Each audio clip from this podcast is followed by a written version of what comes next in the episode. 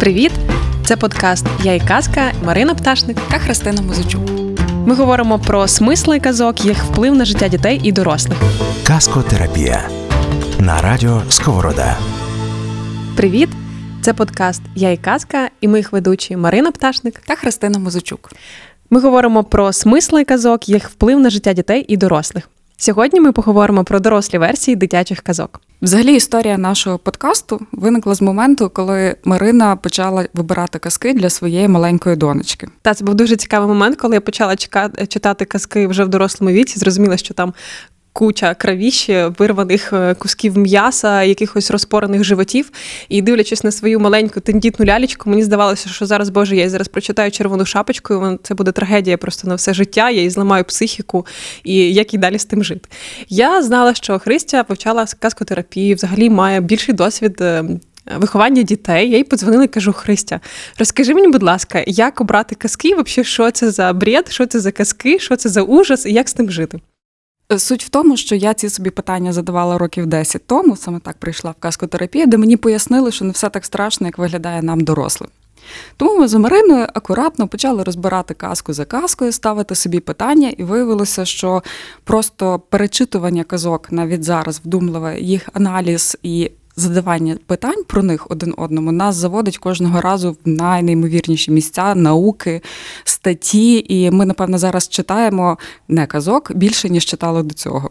Та, і що цікаво, що якщо спочатку ми цей подкаст задумували і розглядали як спосіб зрозуміти і вибрати сто ідеальних казок, які можна читати своїй дитині, зараз ми перейшли в розряд того, що казки – це більше, ніж просто історії, і що вони не менш корисні для дорослих, аніж для дітей. Давай вже перейдемо до нашої теми. Ем, є така ідея, яку ми з тобою вже, власне, дослідили, що казки первинно були взагалі для дорослих. Так, можна собі уявити дорослих років триста-чотириста тому, коли вони в переважній більшості не читали, не писали, не дивились ніяких телевізорів, фільмів.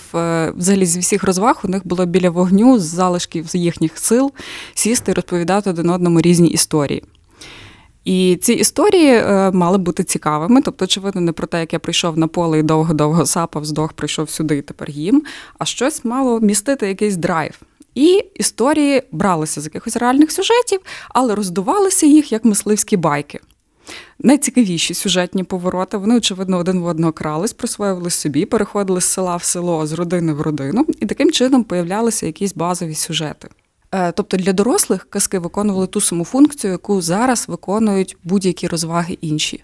Коли ми втомлені, коли нам хочеться щось подивитись, коли нам хочеться отримати емоції, коли нам хочеться відреагувати якісь емоції, це були лише казки. Тому, якщо взяти історію відомих казок, класичної «Червоної шапки», ми отримуємо сюжет дуже чорнушний, дуже кривавий і неймовірно повчальний. Це і той сюжет, яким зараз наповнені більшість, напевне, програм і телепередач сучасного телебачення про домашнє насилля і взагалі насилля. Так? «Червона шапка» зараз розглядається як казка для дітей. А мені сподобалось, як ти мені якось сказала: слухай, ну от е, ти зараз читаєш «Червону шапку» через призму того, що ти дивилась «Гру престолів» і купу жахів, і ти знаєш, як це виглядає, і вже пережила якісь там пороги болі, і прям можеш емпатично перейнятися до цих героїв. Але діти того всього не переживали, і для них це реально просто казка. Але в тому, щоб е, казки були такі жорстокі, теж є насправді причина, що це все не просто так. Бо якщо ти зараз підеш дивитися, не знаю, фільми, там багато, будь ласка, тобі на будь-який смак. А, хочеш, підеш в всякі комп'ютерні ігри грати, там тобі теж, будь ласка, кровіща на весь екран, переживай, будь ласка, всю свою агресію, виміщай її де завгодно. Та? То раніше такого не було. І казки були теж як спосіб такої сублімації, проживання ем, злості, агресії, страху і так далі. Щоб пояснити, про що ми говоримо. Первинна історія «Червоної казки» була така, що дівчинка в лісі, початок схожий, зустрічає вона не вовка, а перевертня, тобто ми вже маємо людину, якого вона не розпізнає як перевертня, як насильника, як агресора. Вона з ним йде до бабусі, яку, з якої вовк вже давно приготував вино з крові, смачну страву з м'яса і пропонує цю бабусю з'їсти. І казка не закінчується добре, вона так і не розпізнає цього насильника. Більше того, потім він її запрошує до себе в ліжко, де успішно з нею розправляється. Рятувальників немає, ніхто не рятує, казка добре не закінчується. Повчальний зміст очевидний. Насильників треба розпізнавати вчасно, агресорів треба розпізнавати вчасно. І дуже часто вони мають вигляд звичайної людини, хоча під собою мають образ вовка. Деталі, які появлялися потім, тобто уявімо собі ситуацію, нам розказали жахливу історію з поганим кінцем. В людини автоматично виникає бажання захиститися, або як мінімум відімстити, відімстити насильнику. Відповідно, наступного разу, якщо у мене є якась фантазія, я цю казку розповім так, щоб вовк все-таки дістав, щоб все не закінчилось для нього так добре. Тоді я придумую тих же ж лісорубів, які йому будуть розпорювати живіт. Ну, тому що я доросла людина, мені хочеться помсти, я, значить, ну, відімстити хочу так само, з тою самою силою, щоб справедливість була сильна. Так? Я напихаю туди каменів. Я пригадую в дитинстві, коли я читала якимось чином цю версію, картинка з розпореним животом у вовка в мене виглядала як іграшка м'якої. Вовчику плюшовому розрізали животик, витягнули ватку, не кишки, не кістки, крові не були, ватку. Запхали камінчиків, кольорових, красивих, зашили, і вовк став просто трошки важчим. Це те, про що ти говориш, що дитяча уява без Гри престолів, вона не може собі просте речення перетворити в жахливі образи. Вона їх поміщає тільки в те, що їй доступно. Якщо в дитини є щасливе, хороше дитинство без насилля, образи її будуть з ватками, плюшевими ведмедиками, плюшевими насильниками. І для неї ця казочка, вона далі лишається в позитивному тлі. Для дорослих, в форматі, коли це є казка, історія повчальна, не ходіть, дівчатка, самі в ліс, вона міняється і вона має можливість відпрацювати її агресію, відпрацювати свою помсту, відновити справедливість, ну і зрештою придумати хороший кінець. Ні, ніфіга, вовк може виплюнути бабусю, виплюнути дівчинку, лісоруби потиснуть ручки і з вовком попрощаються назавжди. Якою б ця версія не була, ну, там, навіть, мені здається, що навіть у версії Шарля Перро, який її переписав, забрав е, цей весь канібалізм і підкреслив сексуальний підтекст, коли е, дівчинка все ж таки лягає до вовка в ліжко, там роздягається, починає в нього запитувати. Е, він ж додає моралі про те, що дівчатка, а-та-та, ви там не дружіть ні з ким поганим в лісі і взагалі бережіть себе. Е, е, так от, мені здається, що цей момент злоби, він же може проявлятися не тільки тоді, коли ти себе ідентифікуєш з шапочкою, ти ж можеш себе ідентифікувати з вовком насправді. Бо, як ми знаємо, є, є в нашому житті, в нашому здорослішенні якийсь період, коли в нас з'являється агресія, в нас з'являється злість, і нам треба якось проявляти. Це навіть проявляється у моєї півторарічної дитини, яка може жбурнути ложку просто далі, ніж бачить, і ти не знаєш, що з цим робити. І ти розум... ну, от я, наприклад, розумію, що подавляти злість і агресію не дуже добре. Ну, взагалі не треба, тому що це теж емоція, вона має кудись виходити. І е, казка – це як спосіб того, що ти її читаєш, і ти, от, як ти обсмоктувала цю історію про вовка, якому каменчики просто замість ватки запихали, та? Ти коли проживаєш цю історію, ти теж можеш якби, ці емоції проживати. Подкаст «Я і казка». Казки не лише для дітей. Я не впевнена, чи добра ідея робити такі е, історії перевертні, власне, з червоною шапкою, де є дуже ці ролі жертви і агресора.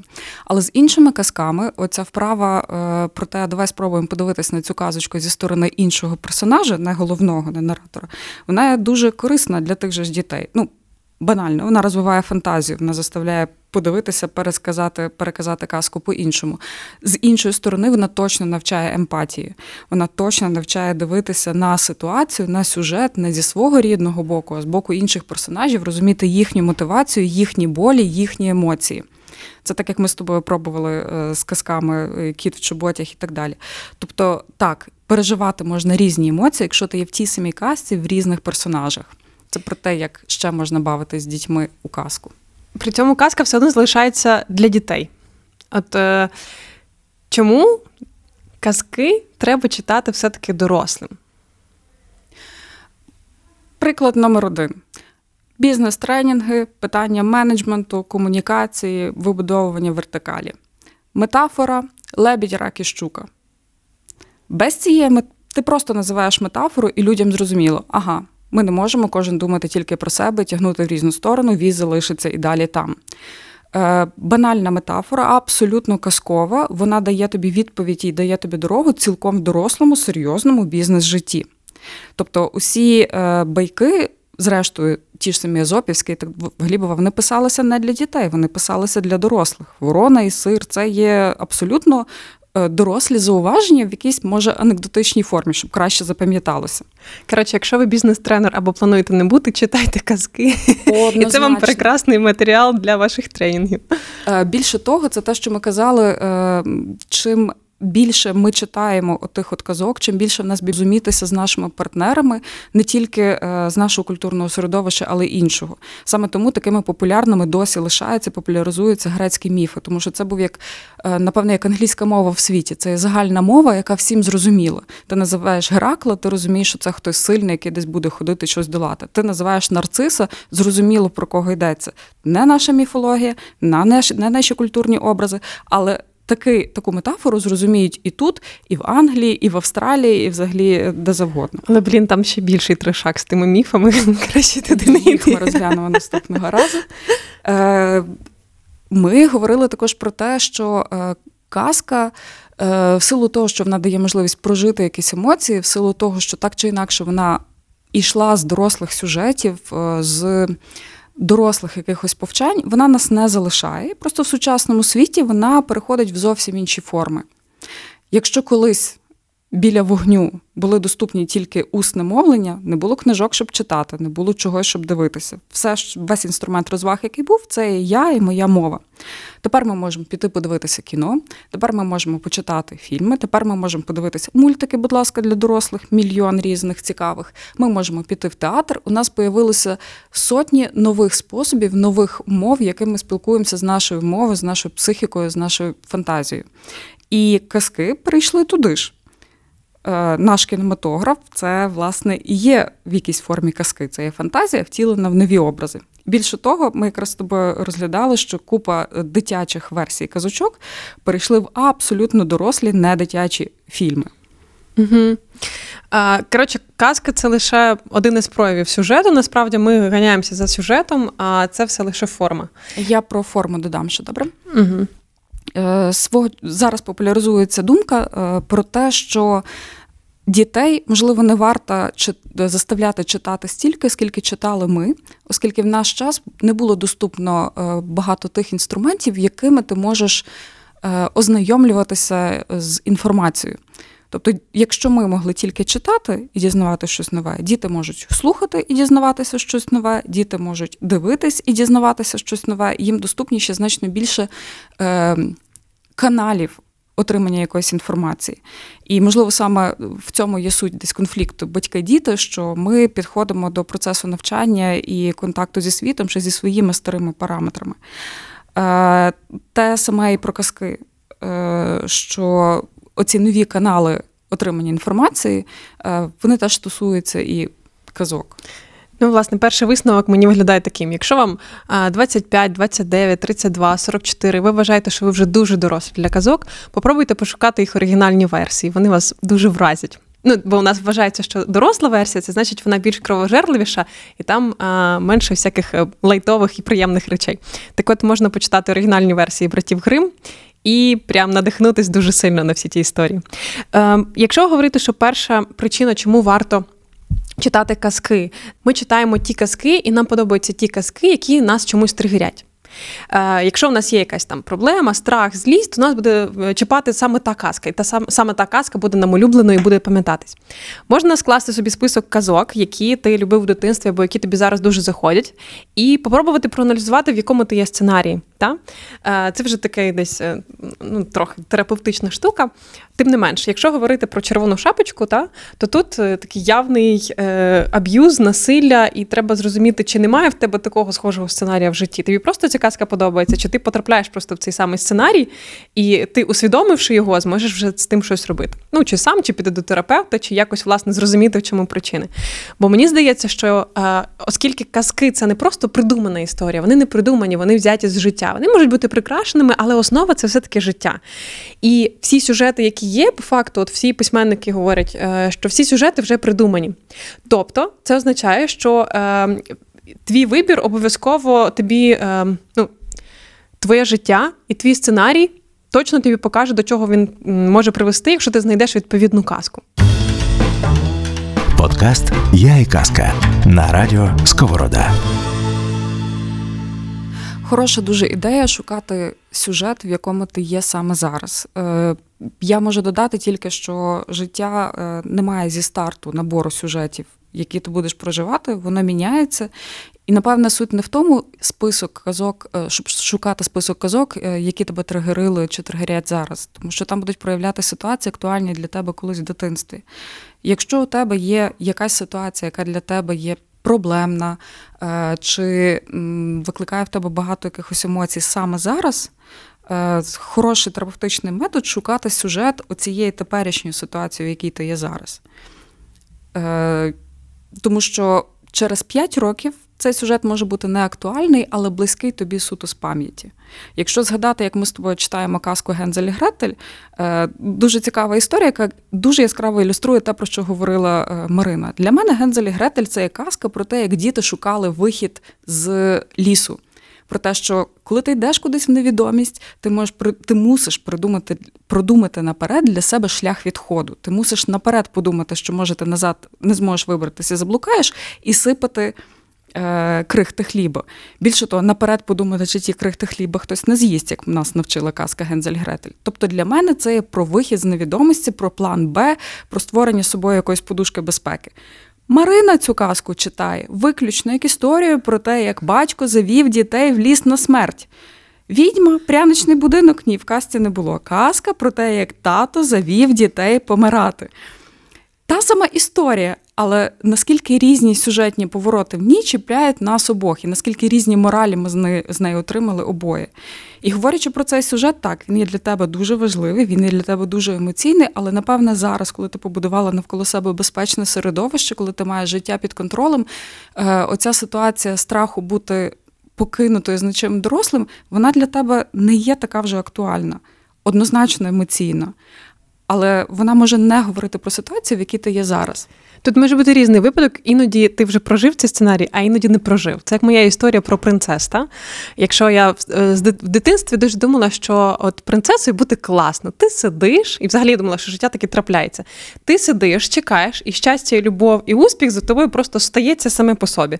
Тобто ти сидиш на другому поверсі будинку батьків, дивишся, в вікно виходить в сусідній двір, і якимось чином буде пробігати повз твій принц, майбутній роботодавець там і так далі, і раптом щастя з тобою трапиться. В якийсь момент я зрозуміла, що я якось дуже довго вже чекаю, щось нічого не трапляється.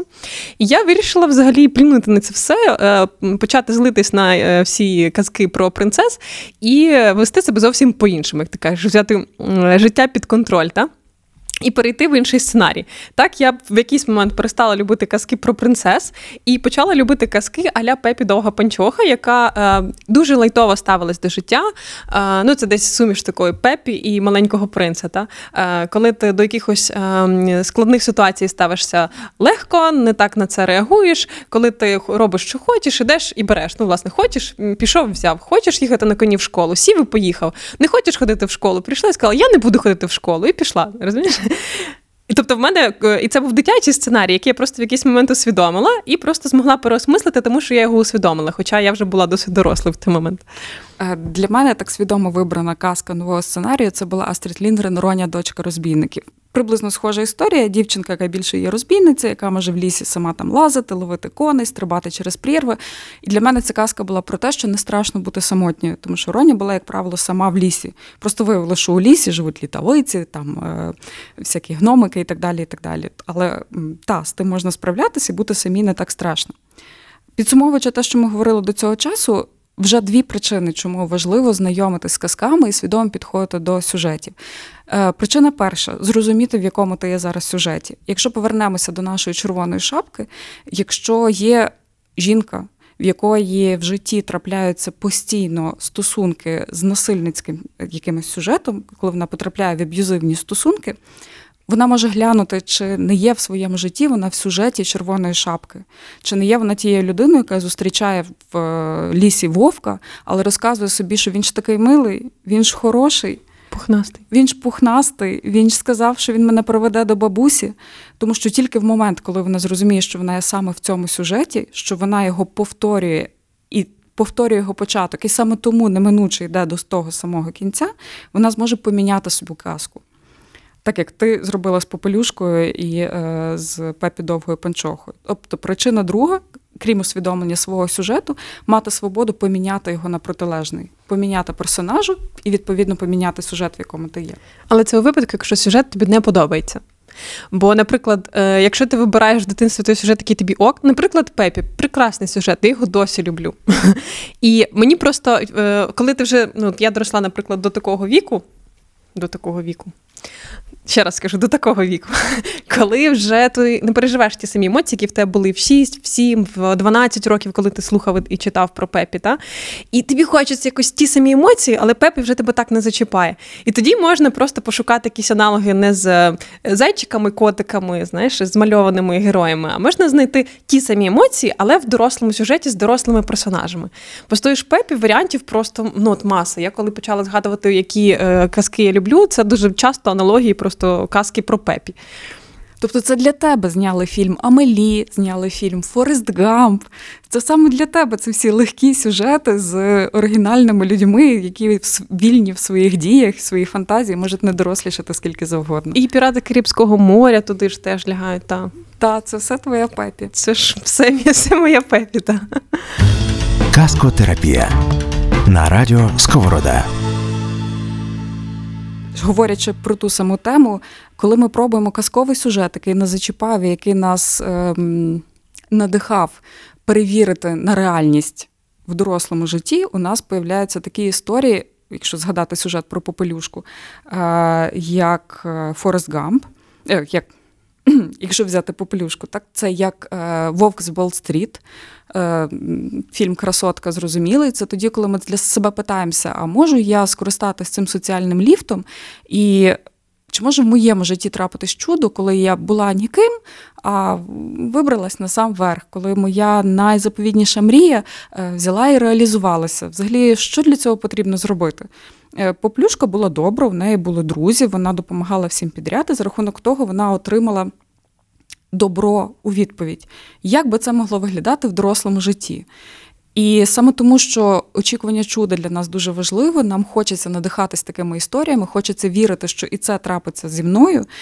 Ми з таким захопленням слухаємо історії про найрізноманітніші несподівані успіхи тих же стартапів, так? Тобто, чому надихає нас Стів Джобс, чому нас надихає там Цукерберг?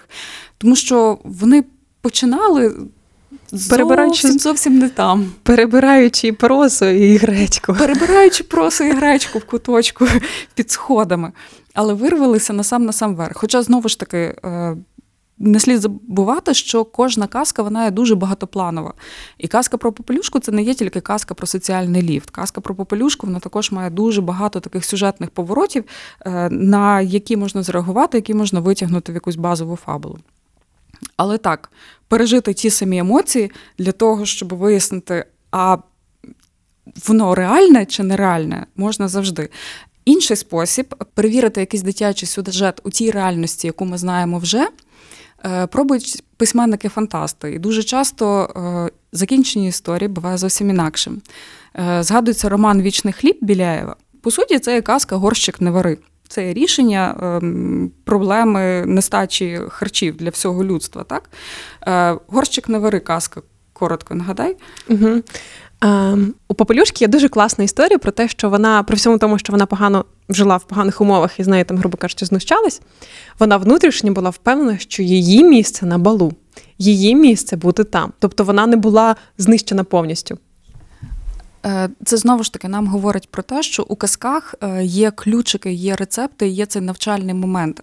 Казки не просто розказують, що може бути, а при вдумливому їх прочитанні вони дають відповідь на питання, що ти можеш зробити зараз, щоб було саме ось так, щоб сюжет склався саме так і закінчився в цей спосіб. Знову ж таки, це говорить про те, що коли ми читаємо казки чи то для себе, чи то для дітей, дуже важливо їх не просто сприймати як образ, а дуже важливо проговорювати. І проговорювати, що ми звідси можемо витягнути. Ми свого часу з тобою говорили про те, що в дорослому віці, з одної сторони, люди втрачають інтерес до казок. Їм здається, що це прості сюжети, банальні, все ясно, дурацькі персонажі, дурацьке середовище нереальне. З іншої сторони, в певний момент свого розвитку, ти говорила про людей, які ходять роками на бізнес-тренінги і які читають виключно ділову літературу, наприклад, так? у них появляється навпаки, чи займаються саморозвитком, у них появляється навпаки чутливість до будь-яких історій, до будь-яких метафор, тому що вони розуміють, що інсайт можна зловити зовсім в несподіваний спосіб. Саме тоді нам починають заходити якісь байки, тому що «О, так це ж про мене! Точно, можна так!» І цю здатність в казкових сюжетах, в історіях, в анекдотах ловити для себе поживу, для внутрішнього інсайту – це дуже важливий навик. Тому що ти тоді вчишся не тільки на власних граблях, власних гулях, чи те, що тобі скажуть прямим текстом, а ти можеш ідеї, навчання, підказки з Всесвіту сприймати будь-де. Мені взагалі здається, що читання казок – це такий окремий вид розваги в дорослому віці, тому що якщо ти змучуєшся читати бізнес-літературу, ти береш будь-яку художню, і є два, дві категорії людей. Одні засинають, тому що їм просто складно читати таку, ну, такі великі тексти без картинок, ти відкриваєш, а там абзац не закінчується три сторінки, ти думаєш, о боже, скільки можна, давайте вже діалоги нарешті. А... А казки тут простіше. Там в основному діалогів немає цих неймовірних описів природи, які є там у Толстого і, і, і Достоєвського. І тому можна почати з казок. Але це точно переживання дуже круті, тому що ти, по-перше, ти вже це читав, тебе є такий момент впізнання, що дуже тішить, але ти бачиш це зовсім з іншого. І ми от з тобою, коли почали про це говорити, я почала перечитувати казки, і мені перший час навіть, ну, ніяково від того, що я така доросла, сижу, читаю казку, знаєш, з дитячої книжечки. А потім мене це настільки захопило, що я розумію, що е- казки дають більше, аніж будь-який бізнес-тренінг насправді. Тому що це в доступнішій мові, це, знаєш, як е, є різні форми вітаміна Д. Один доступніший для організму, от якщо він в жирочку роз, розбавлений, тоді ти його сприймаєш краще. Якщо в воді, то гірше. І оце, як, знаєш, класно сприйняти, як тобі вже розкладений на ці на дрібні-дрібні якісь е, речовинки, які ти прям потрапляють в клітини, знаєш, туди прям глибоко-глибоко. З однієї сторони, коли ми казку беремо, перевіряємо в реальності, наскільки вона можлива, ми можемо отримати хороший результат. Та, попелюшка, ти можеш стати попелюшкою, якщо наперед віриш в те, що твоє місце є там вище, і віриш в свої сили, і шукаєш якісь ресурси, і робиш те, що можеш на своєму місці. З іншої сторони, є приклади, коли особливо письменники-фантасти люблять перевіряти казкові сюжети тій реальності, яку ми вже знаємо, в силу своєї, свого досвіду, в силу якоїсь інформації. Е, і закінчення сюжету виявляється не таким позитивним. Е, повість «Вічний хліб» Біляєва дуже нагадує «Горщик не вари». Розкажи казку «Горщик не вари». «Горщик не вари». Дівчинці в різних варіаціях. Хтось дарує горщик. Чи то якась бабуся, чи то якісь гноми. Мені подобається з гномами. І от гноми подарували дівчинці горщик. Коли кажеш горщик вари, він варить кашу. Коли кажеш горщик не вари, він перестає варити кашу. Дівчинка нагодувала кашею всіх сусідів, тому що тоді, в той час, коли ти можеш, розумієш, що в тебе безкінечний доступ до каші, це значить, що це, ну, неймовірне багатство, це, ну, прям дуже високий рівень взагалі твого соціального життя. І один із сусідів так захотів цей горщик, що він в неї взяв цей горщик, а потім не, не знав, що треба казати «горщик не вари», і таким чином затопило всю, власне, все місто. Є, правда, варіація, що це дівчинка забула, як часто десятирічні дівчатка забувають вимкнути плиту, і тоді, як в мене, там зривались яйця і все таке. І що тоді трапляється? В різних варіаціях різний кінець, але суть в тому, що горщик, власне, забирається. І... І дівчинка залишається ні з чим, бо не вміла користуватися цим ресурсом. Для мене ця казка була про те, що існує горщик з вічним хлібом, ним можна скористатися, є можливість отримати оцей от вічний хліб. Тобі, ну, ти домовишся з феєю, або якщо ти будеш себе добре поводити, тобі цей горщик дадуть. Та? Це скатерть-самобранка і так далі, яка дуже часто лишається в головних персонажів, вони нею користуються і жили після того вічно і щасливо.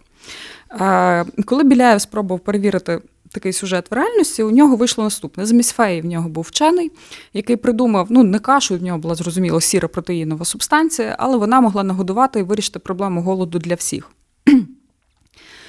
В невеличкому містечку субстанція попадає в руки однієї людини, людина починає, не вмирає з голоду, повніше, про це дізнаються навколишні люди, що, очевидно, є якийсь секрет, чому ця людина жила бідно, а виглядає так добре. Дізнаються про цей вічний хліб. І далі в дуже цікавій формі цей соціальний експеримент, соціальну ситуацію розкручується.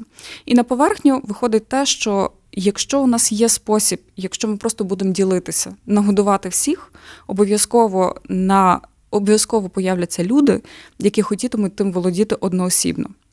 Тобто в результаті, незважаючи на те, що вічного хлібу було достатньо, щоб нагодувати все село, все село практично вимерло через вбивства, через обмани, через зради і через бажання заволодіти доступним всім ресурсом одноосібно. Це дуже про людську природу, про яку ми знаємо, і про те, чи людина первинно є добра, чи недобра. І якщо створити такі хороші умови для виживання, взагалі людина виживе чи навпаки затопче сусіда. Скажи, в якому році це було? Це було до Карла Маркса чи після? Ну, після, зрозуміло, так. Просто, по-моєму, це прояв того, що намагались в ес ер ес ер побудувати, коли всім по потребі і від всіх по можливості. Це десь оце привічний хліб, який може кожен з'їсти стільки, скільки завгодно. Так, але при цьому, власне, висновок роману, що ні, не зможе і заважає не відсутність вічного хлібу і відсутність такої субстанції, а заважає просто людська природа. Ну, соціалізму у нас так і не сталося, як ми бачимо. Я і казка. Дорослі версії дитячих казок.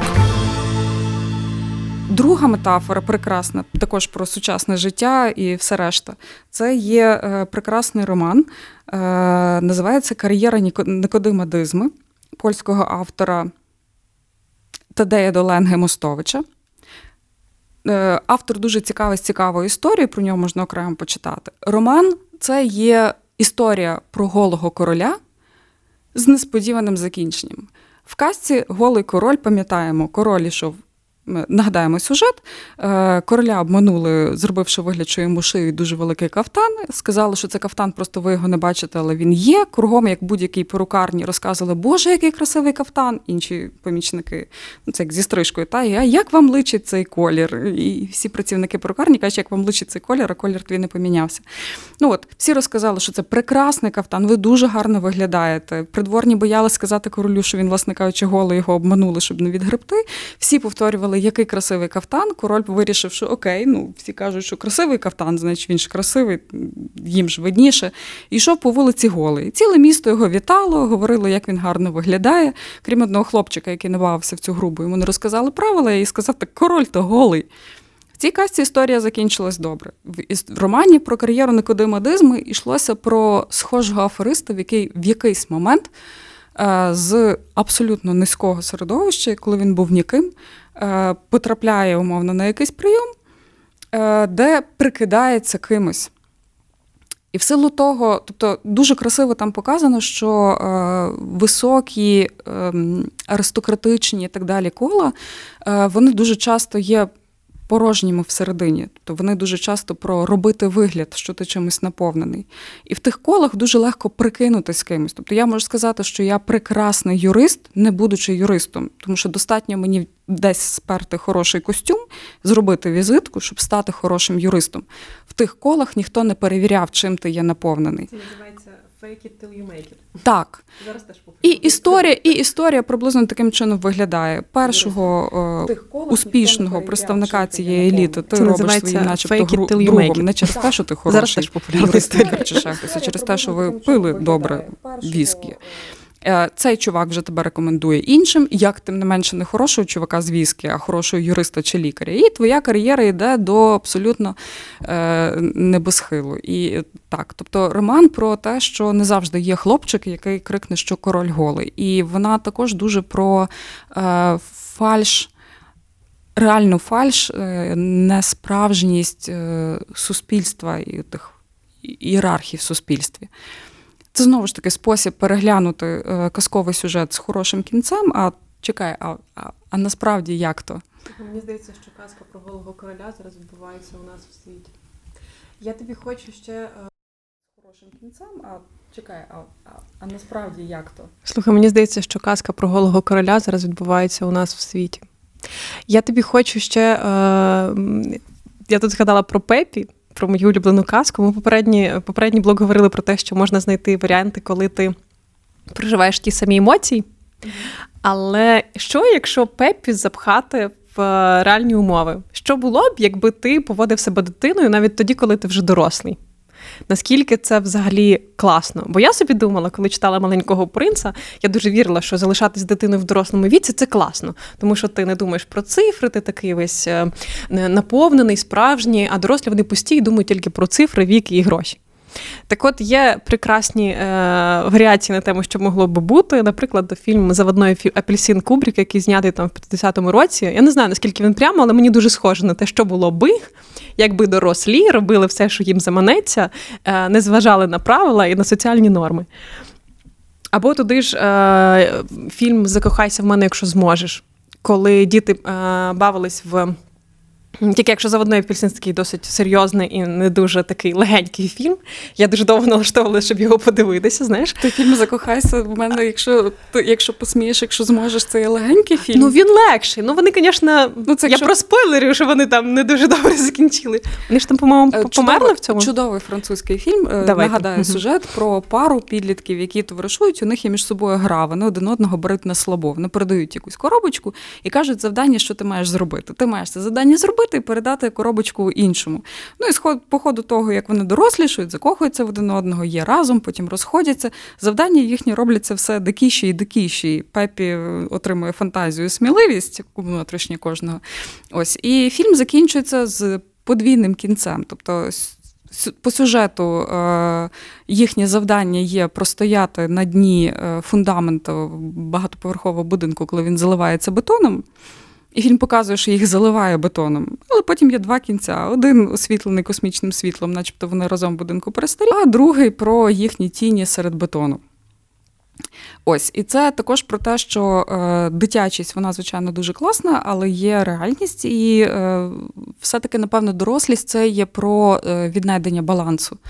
Про те, щоб не пірнати тільки в бутовуху, тільки в цифри, гроші і заробітчанство, лишати в собі трохи пепі, але про те, що забавитись е, також може стати для тебе не екологічним і е, небезпечним. Ну, бачиш, я коли дивилась цей фільм, е, мені здалося, що їх просто, ну, ними не займались там батьки, та в них там були дуже складні сімейні умови, і вони, по суті, були присвячені самі собі. І якраз е, саме тому, що в них не було цього моменту дорослішання, і вони цим ну, не, не займались, то вони е, перекривали, власне, цю біль, власне, цю грою. Чим їм було болячіше всередині, тим більше якісь е, в них штуки були агресивніші всі ці пригоди. Цікаво, що, знаєш, ось який варіант, це останній варіант з нашого, як пошукати собі дорослу казку, це продовження. Коли е, була дитяча казка, а потім пишуть продовження, що було би, якщо б ці, е, ці діти, які були в казках, стали дорослими. Якщо взяти навіть ту саму «Червону шапочку». Ну, це історія не зовсім про, про продовження, нехай так. Є фільм про «Червону шапочку», дорослий, дві тисячі п'ятого року, в оригіналі називається «Hard Candy», я не знаю українською, чи він взагалі перекладався.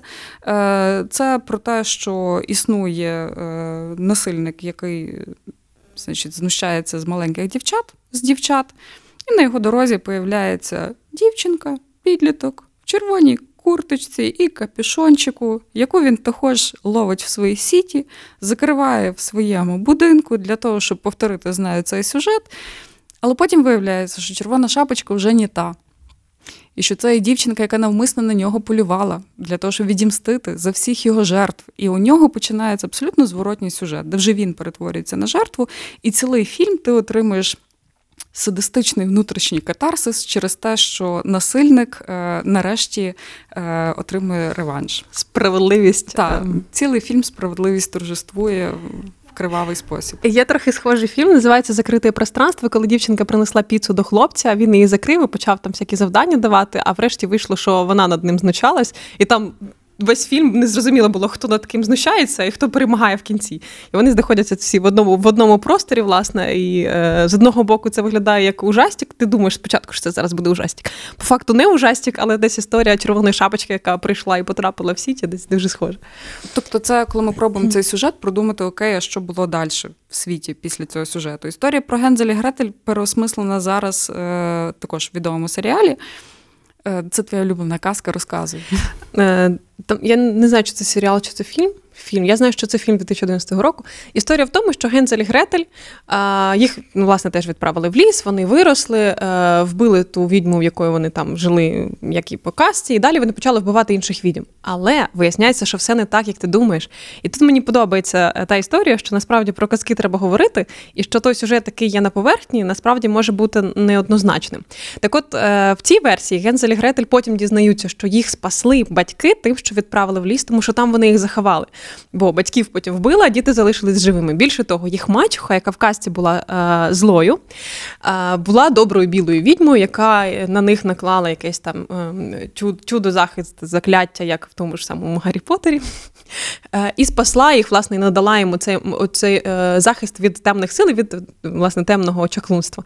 Тобто, з одного боку, моя історія про те, що їх закинули в ліс і залишили там помирати, виглядає страшного, а страшною, а з іншого боку, коли ти розумієш реальні мотиви, ну, тобто в фільмі тут був мотив того, що їх відправили в ліс і таким чином спасли. То це може бути зовсім не так. Ми зараз стикаємося з тим, що тебе далі чіпляє сюжет, чому їх туди запхали в ліс, і тому ти дуже тішишся, що їх насправді врятували. Ху, слухай, от що було насправді. Це просто я схожу з тебе до терапевта, я зрозуміла. Про що, про що цей фільм «Гензель і Гретель» мені як перетворення? Про те, що, добре, діти, які потрапили в ситуацію до відьми, вони, очевидно, отримали якийсь новий досвід. Що це може бути за досвід? Це є досвід комунікувати з тими зовсім іншими істотами. Вони про неї дізналися більше. Вона їм шкодила. Вони хочуть, щоб більше такі істоти нікому не шкодили. Вони робляться дорослі, сильні, отримують те, що не мали в дитинстві, і можуть за себе, дитячих, постояти в тій ситуації. Вони знищують всіх відьом. Е, для мене це е, також терапевтичний спосіб переосмислювати свої дитячі травми. Коли е, я згадую якісь ситуації зі свого дитинства, там, так, де е, мені не вдалося себе захистити, мені дуже помагає, що я себе зараз відчуваю сильнішою, і я знаю, що я би себе тоді захистити вже могла. Я вже знаю, як, я достатньо сильна, у мене є багато ресурсів, я тепер для себе є захисником. І дивлячись цей фільм «Гензель і Гретель», ми є тими дорослими Гензель і Гретель, які можуть за себе постояти, можуть вийти з лісу, можуть там вижити, більше того, вони можуть позаважати цій відьмі. І створення цього фільму, знову ж таки, це як такий е, спосіб продивитися, не знаю, чиюсь терапію. Про те, що когось так само, як тебе, вразив цей сюжет, він виріс, і він тепер може цей сюжет пережити по-інакшому. Тепер він контролює ситуацію. Тепер в нього хеппі-енд. В інший спосіб, з меншою кількістю якоїсь агресії, насилля. Тому так, відповідь на питання, чи дорослим потрібні казки, і основне, чи вони їх дивляться, ми отримуємо так, дивляться. Оці всі фільми про Білосніжку, сучасні, які є, це все казки. Просто передумані, перезгадані, переписані дорослими. Це далі актуальна тема. І нам цікаво їх дивитися через те, що колись в дитинстві вони нас зачепили. І нам цікаво подивитися їх з новими силами, з новими ресурсами для того, щоб побачити інші виходи з тих ситуацій, які були там прописані. Та, якщо підсумувати, навіщо дорослим дивитись і читати казки? Перше, це для того, щоб усвідомити свій сценарій життєвий. Зрозуміти, чи він тобі подобається, чи не подобається. І якщо подобається, то знайти той сценарій, який тобі хочеться проживати. Ну, це можна робити самому, краще з терапевтом, але можна і самому, як у мене сталося. Можна пережити просто ті самі емоції, тому що дитяча казка вже тобі не дає тих яскравих емоцій, та ти просто щось новіше дивишся, і це тобі дає більш яскравіше. Можна а, подумати, що відбувається з дитячими історіями в дорослих версіях. І, відповідно, зрозуміти, як твої дитячі якісь історії проживаються зараз, як можуть бути прожиті, перепрожиті. І подивитись на продовження. Тобто, якщо хочеться пофантазувати і, не читаючи ту саму історію, просто пошукати, що могло би бути далі. Е, наступного разу ми поговоримо про е, маму і мачуху в казках. Тому що, коли ми почали збирати казки, виявилось дуже дивний парадокс, що мами в казках практично не описуються, а якщо описуються, то виключно для того, щоб мама померла і лишила дитину саму. А от мачухи є дуже-дуже багато. І крім мачух є ще багато інших цікавих персонажів, які також чомусь виявляються важливішими в казках, аніж рідна тепла мама. І навіть тато, тому що тато теж завжди епізодичний. Е- і... А відчимів взагалі не існує. Ну, я не, я не згадала жодну казку, в якій би був відчим. Так, на цьому все. Ми сподіваємося, що тепер ви на казки будете дивитись з іншого боку, можливо, більш осмислено. Пишіть нам, що вам, що вам заходить, що ні. До наступних випусків. Па-па. Па-па. Привіт! Це подкаст «Я і казка», Марина Пташник та Христина Музичук. Ми говоримо про смисли казок, їх вплив на життя дітей і дорослих. Казкотерапія на радіо Сковорода.